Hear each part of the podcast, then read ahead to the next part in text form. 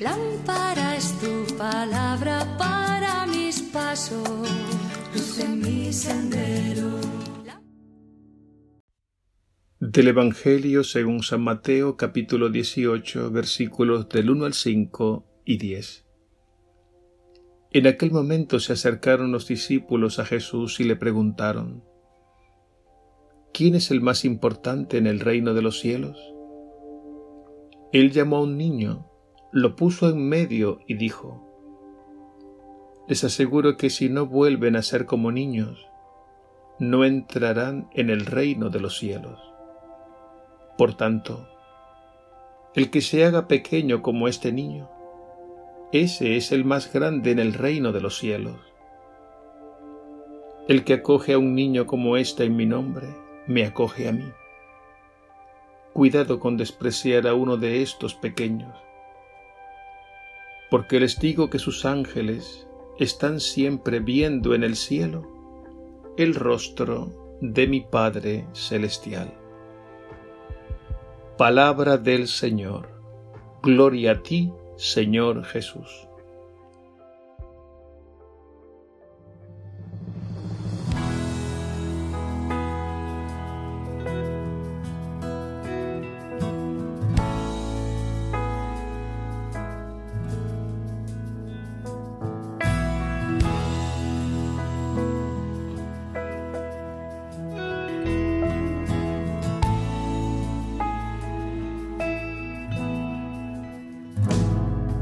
Aferraste a mi existencia sin dejarme un segundo de lado. Soy testigo de que entonces encendiste una luz en mis sueños.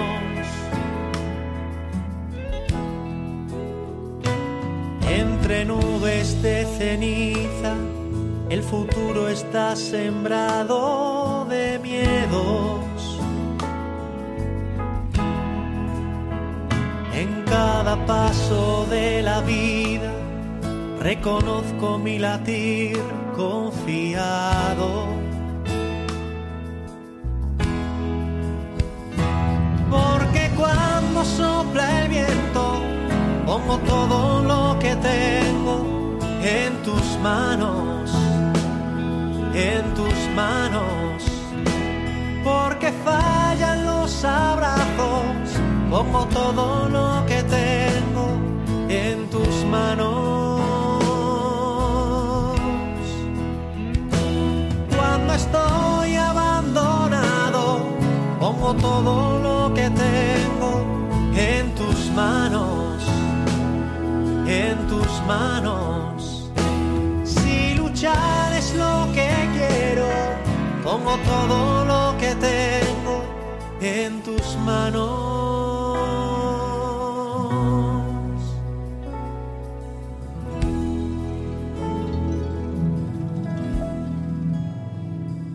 Es estrecho tu camino, como el surco que descubre un arado.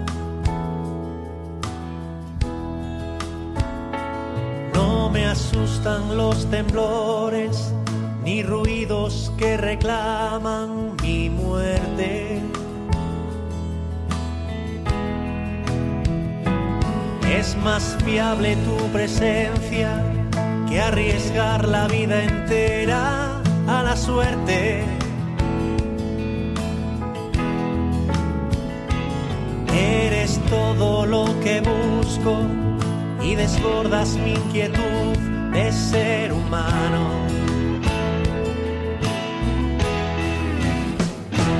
Porque cuando sopla el viento, pongo todo lo que tengo en tus manos, en tus manos. Porque fallan los abrazos, pongo todo lo que tengo en tus manos.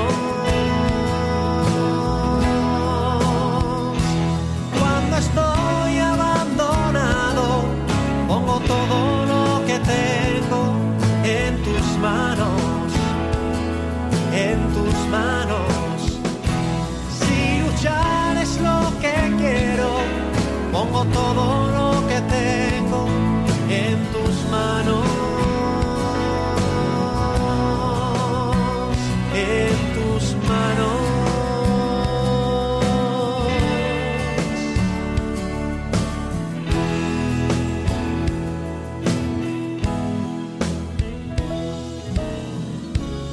Yeah, yeah, yeah.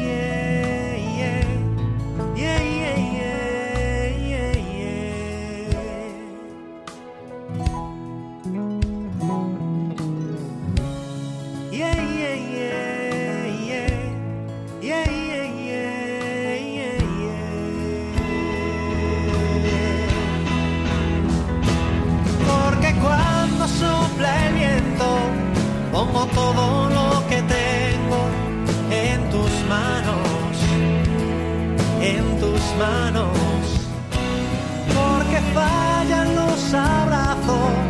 Pongo todo lo que tengo en tus manos. Cuando estoy abandonado, pongo todo lo que tengo en tus manos. En tus manos, si luchar es lo que quiero, pongo todo lo que tengo en tus manos, en tus manos.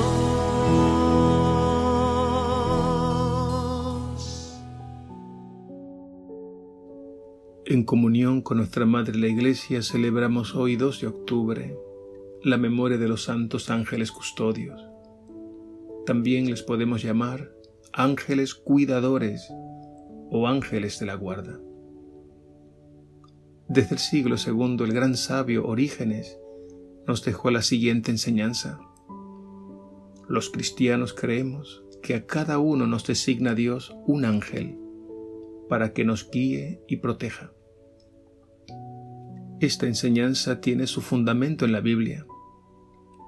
En el Salmo noventa, por ejemplo, se nos dice: a sus ángeles ha dado órdenes Dios para que te guarden en tus caminos. Y en el Evangelio de hoy Jesús nos dice lo siguiente: cuidado con despreciar a uno de estos pequeños, porque les digo que sus ángeles están viendo siempre en el cielo el rostro de mi Padre Celestial. En la Biblia y luego en la vida de muchos santos y santas abundan los testimonios sobre la asistencia y protección de los ángeles. Ante el tema de los ángeles también debemos tener mucho cuidado, ya que circulan en muchos lugares ideas y concepciones falsas que desfiguran su naturaleza y misión. De los ángeles en realidad sabemos muy poco, pero lo fundamental. Sabemos, por ejemplo, que ellos están al servicio de Dios para ayudarnos y estimularnos en el camino de la fe. En este sentido, los ángeles son una expresión de la providencia divina, porque bien es cierto que el Señor proveerá todo lo necesario para completar su obra, salvando, dando vida y santificando a toda la humanidad. Y para ello nos envía también a los santos ángeles, que como dice el Salmo noventa, ellos nos guardarán en el camino de Dios. En la Eucaristía, en la que se actualizan los misterios de nuestra salvación, la Iglesia como madre y maestra ha querido que caigamos en cuenta de la presencia de los ángeles y de los santos. Esto es así porque en la Eucaristía se expresa la comunión entre la Iglesia que peregrina en la tierra y la Iglesia del cielo. Veamos algunos momentos en la Eucaristía en el que la Iglesia menciona a los ángeles. En primer lugar, al comenzar la misa en el acto penitencial, los menciona con estas palabras: por eso ruego a Santa María siempre Virgen, a los ángeles y a los santos, y a ustedes, hermanos, que intercedan por mí ante Dios nuestro Señor. En un segundo lugar, el Gloria. La Iglesia ha tomado esta oración de la alabanza de los ángeles en la noche gloriosa del nacimiento de Jesús. San Lucas en el Evangelio nos dice: en ese momento se le juntó al ángel una multitud del ejército celestial que alababa a Dios diciendo: Gloria a Dios en las alturas y paz en la tierra a los hombres de buena voluntad. En el Gloria, por tanto, nos unimos a la alabanza de los ángeles y de todos los santos, para tributar un culto de adoración a Dios uno y trino. En tercer lugar, antes de la consagración del pan y el vino, la Iglesia nos invita nuevamente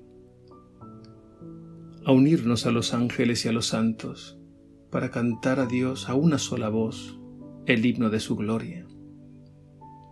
Es entonces cuando nos preparamos al momento cumbre de la celebración, recitando o cantando un himno tomado del profeta Isaías en el capítulo seis.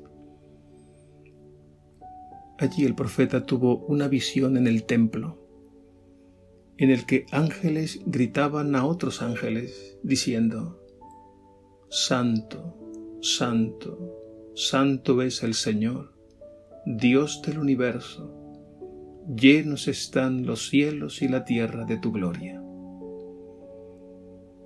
En cuarto lugar, podemos ver cómo la Iglesia ora al Padre y presenta a Cristo sacramentado.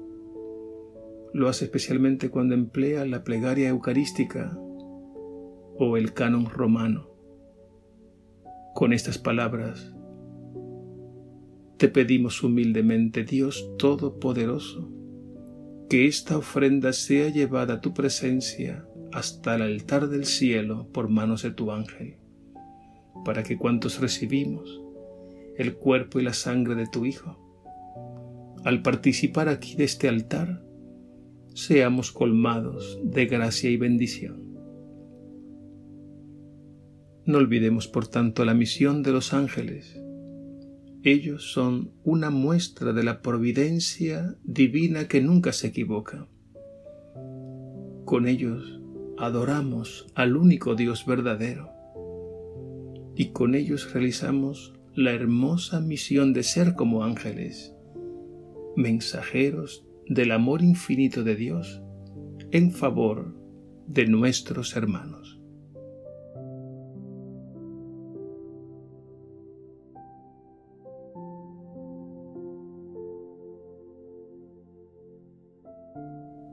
Dios y Señor nuestro, tú has creado seres maravillosos, tanto en el orden natural como en el orden sobrenatural. Te damos gracias por la multitud de los ángeles que siempre están en tu presencia, alabándote y sirviéndote. Tú has querido ponerlos también como custodios y guardianes en nuestro caminar en la fe. Concédenos la gracia de reconocer en ellos un signo de tu amor infinito, y que aprendamos de ellos a servirte, sirviendo a los hermanos.